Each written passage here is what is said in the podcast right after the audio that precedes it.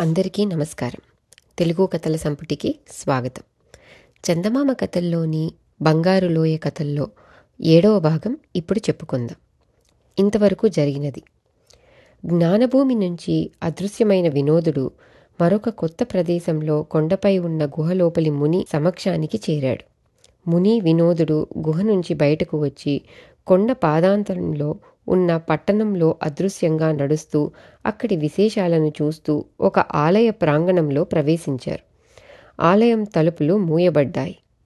తరువాత ఆలయంలో ఉన్న వారిలో పొడవుగా ఉన్న పెద్ద మనిషి అదృష్టవశాత్తు ఈ సంవత్సరం కూడా మనం అన్ని పాపాలను పట్టి బంధించగలిగాం.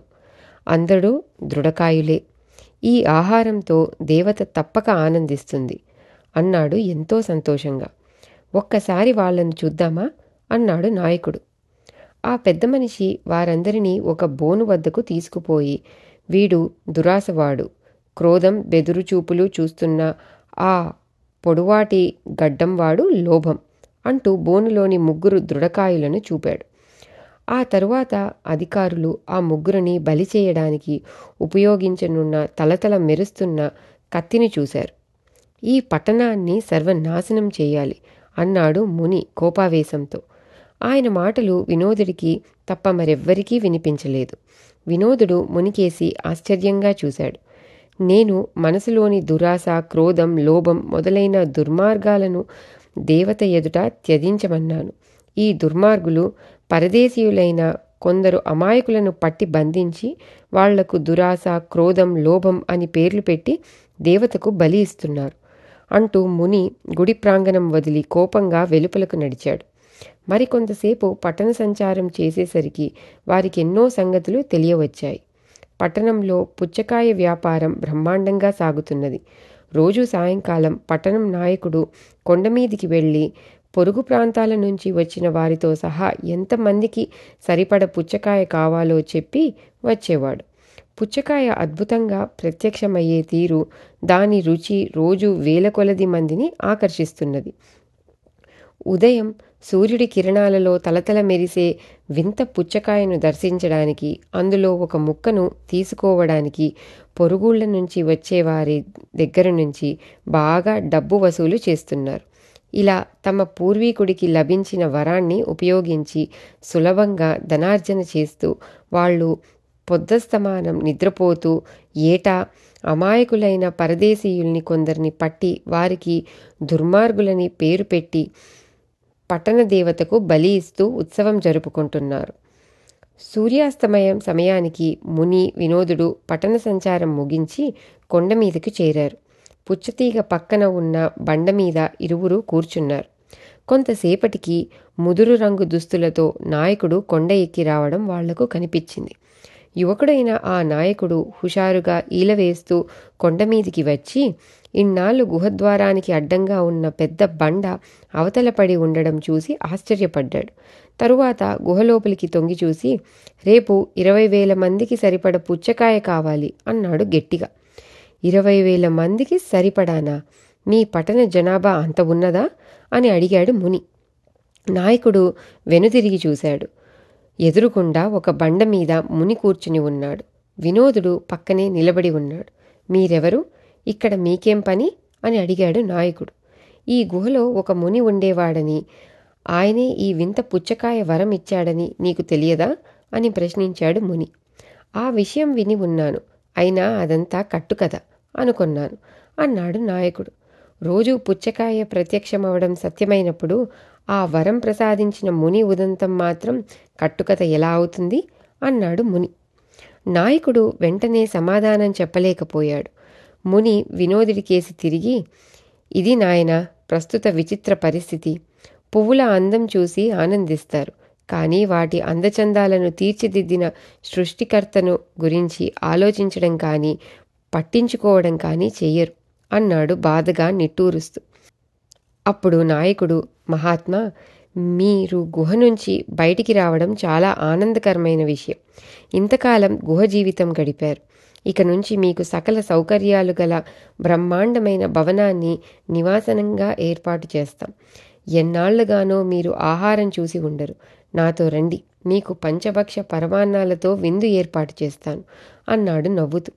నేను అడిగిన ప్రశ్నకు సమాధానం చెప్పకుండా ఏవేవో మాట్లాడుతున్నావు? మీకు ఇరవై వేల మందికి సరిపడ పుచ్చకాయ అవసరమేమిటి? అన్నాడు ముని కోపంగా. మేము పదిహేను వేల మంది ఉన్నాం. చుట్టుపక్కల నుంచి ఇవాళ ఐదు వేల మంది వచ్చారు. వాళ్ళకు పుచ్చకాయ కావాలి. అందుకు తగిన విధంగా మేము వాళ్ళ నుంచి పైకం వసూలు చేస్తాం. కావాలంటే మీకు ఆ ఆదాయంలో ఒక వాటా ఇస్తాం. ఇప్పుడు నాకు ఒక బ్రహ్మాండమైన ఆలోచన తట్టింది. పుచ్చకాయతో పాటు మీరు కూడా కొండ మీద కూర్చొని కొంతసేపు దర్శనం ఇచ్చినట్టయితే ఆ దృశ్యం చూపి సులభంగా మరింత డబ్బు వసూలు చేయగలం. ఏమంటారు? అన్నాడు నాయకుడు పట్టరాని ఉత్సాహంతో. నోర్ముయ్ అన్నాడు ముని. ఆ తరువాత ముని కొంతసేపు మౌనంగా కూర్చున్నాడు. సూర్యాస్తమయం కాబోతున్నది. ఆకాశంలో పక్షులు బారులు బారులుగా ఎగురుతూ గూళ్ళకు చేరుకుంటున్నాయి. కొండ మీద పుచ్చకాయను సృష్టించి అద్భుతం ప్రదర్శిస్తే ఈ ప్రజలు దాని వెనుక ఉన్న దివ్య శక్తిని గ్రహించి దైవస్పృహ గలవారుగా ఉండగలరని ధర్మబద్ధంగా తమ జీవితాలను దిద్దుకోగలరని ఆశించాను. అయినా రోజు సూర్యచంద్రులను అంతరిక్షంలో వేలాడుతున్న అనంత కోటి నక్షత్ర గోళాలను చూసిన వీరి మనసులకు అద్భుతం అనిపించదు. అటువంటి వాళ్ళు కేవలం ఒక వింత పుచ్చకాయలో పరమార్థాన్ని గ్రహించగలరని ఆశించడం నాదే పొరపాటు అని బాధపడసాగాడు ముని తనలో తాను. కొంతసేపటికి ముని కనుబొమ్మలు ముడిపడ్డాయి. రేపు ఆఖరుసారిగా నేను మీకొక బ్రహ్మాండమైన పుచ్చకాయను సృష్టిస్తాను. అది పగిలి బద్దలై మీ మీద పడుతుంది. అదే మీ పట్టణాన్ని సర్వనాశనం చేస్తుంది. ఇక వెళ్ళు అని నాయకుణ్ణి ఆజ్ఞాపించాడు ముని కోపావేశంతో. నాయకుడు కొండ దిగి పట్టణం కేసి నడిచాడు. మహాత్మా మీ బెదిరింపు వాళ్ళలో మంచి మార్పు తీసుకురాగలదనుకుంటున్నాను. వాళ్ళు తమ పొరపాటు గ్రహించగలరు. ఇన్నాళ్ళు తమకు ఉన్న అమూల్య అవకాశాన్ని దుర్వినియోగం చేసినందుకు వాళ్ళు బాధపడగలరనుకుంటున్నాను అన్నాడు వినోదుడు. అంత తొందరగా వాళ్ళు మారుతారనుకోను. వెర్రి వెయ్యి విధాలు. కావాలంటే నువ్వు వెళ్ళి వాళ్ళిప్పుడు ఏమి చేస్తున్నారో చూసిరా అన్నాడు ముని. వినోదుడు కొండ దిగి పట్టణం చేరుకున్నాడు.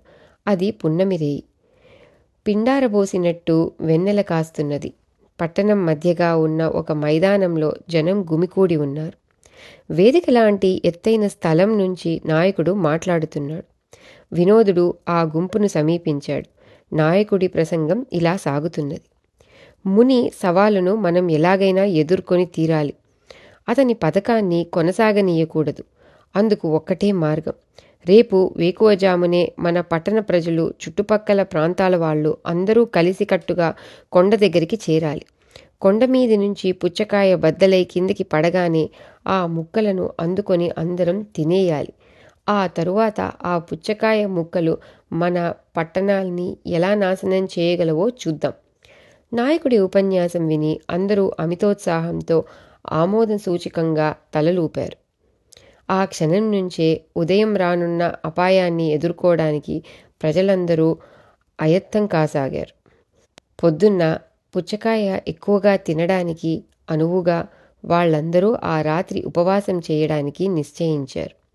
ఇరుగు పొరుగు ప్రాంతాల నుంచి వచ్చిన వేల కొలది ప్రజలు కూడా ఎప్పుడెప్పుడు తెల్లవారుతుందా అని ఉత్సాహంగా ఎదురుచూడసాగారు. ఆ పట్టణ ప్రజల అజ్ఞానానికి బాధపడుతూ వినోదుడు ముని దగ్గరికి చేరుకునేసరికి అర్ధరాత్రి దాటింది. తూర్పున అరుణరేఖలు పొడిచేసరికల్లా వేల కొలది ప్రజలు కొండ దిగువకు చేరి నోళ్ళు తెరుచుకొని వరుసలు వరుసలుగా నిలబడ్డారు. కొండ మీద ఇంచుమించు ఆ కొండంత పరిమాణంలో బ్రహ్మాండమైన పుచ్చకాయ సూర్యకాంతిలో తలతలా మెరుస్తూ ప్రజల హృదయాలలో భయోత్సాహాలను కలిగించింది హఠాత్తుగా పుచ్చకాయ వేనవేల ముక్కలుగా బద్దలై జనం మీద పడింది. ప్రజలు పట్టరాని ఉత్సాహంతో కేకలు పెడుతూ ఒకరితో ఒకరు పోటీపడి పుచ్చకాయ ముక్కలను తినసాగారు. కింద ప్రవహించిన రసాన్ని జుర్రుకొని తాగేశారు. గంట సేపట్లో అక్కడక్కడా పుచ్చకాయ ముక్కలు పైతొక్కలు తప్ప మరి ఏమీ మిగలకుండా ఖాళీ చేసేశారు. ఆ తరువాత ప్రజలందరూ గుమికూడి తమను తాము గొప్పగా ప్రశంసించుకుంటూ ఒక తీర్మానం నెరవేర్చారు. కొంతసేపటికి పొరుగురు వాళ్ళు క్రమంగా అక్కడి నుంచి వెళ్ళసాగారు. మధ్యాహ్నం కల్లా కొండ కింద ప్రాంతం దాదాపు నిర్మానుష్యమైంది. పట్టణ వీధుల్లో కూడా జనసంచారం పలచబడింది. పట్టణ ప్రజల్లో కొందరు పుచ్చకాయను అమితంగా తినడం వల్ల అజీర్ణం పట్టుకున్నది. ఈ రోజుతో పుచ్చకాయ రావడం ఆగిపోయింది. రేపటి నుంచి తమ ఆహారం ఏమిటి? అన్న దిగులు కొందరికి పట్టుకున్నది. తరతరాలుగా వాళ్ళకు తెలిసిన జీవనోపాధి ఒక్క పుచ్చకాయ వ్యాపారం మాత్రమే. అందువల్ల రేపటి నుంచి బతకడం ఎలా అన్నది పెద్ద సమస్య అయింది.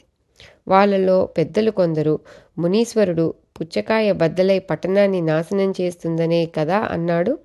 అంటే ఆ పుచ్చకాయ బద్దలై పట్టణాన్ని నాశనం చేస్తుందని కాదు భావం. బద్దలైన పుచ్చకాయే ఆఖరిది.